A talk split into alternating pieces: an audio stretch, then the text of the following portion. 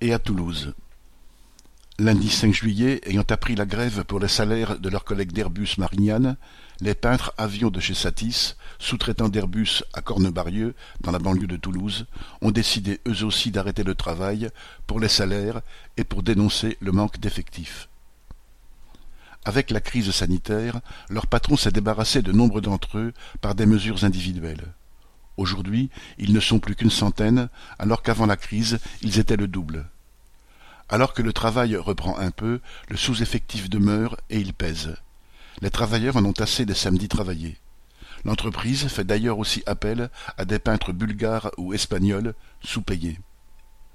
Avec l'épidémie, il y a souvent affaire de l'occasion, c'est-à-dire des avions qui changent de compagnie. Cela signifie qu'il faut les poncer, puis les repeindre, le ponçage introduisant de la pénibilité supplémentaire. Après trois jours de grève, jeudi 8 juillet, le travail a repris, le patron acceptant d'accorder la prime Covid de 500 euros et promettant d'engager des négociations salariales. Les travailleurs se disent prêts guillemets, à remettre le couvert si Satis ne respecte pas ses engagements. Correspondant Hello.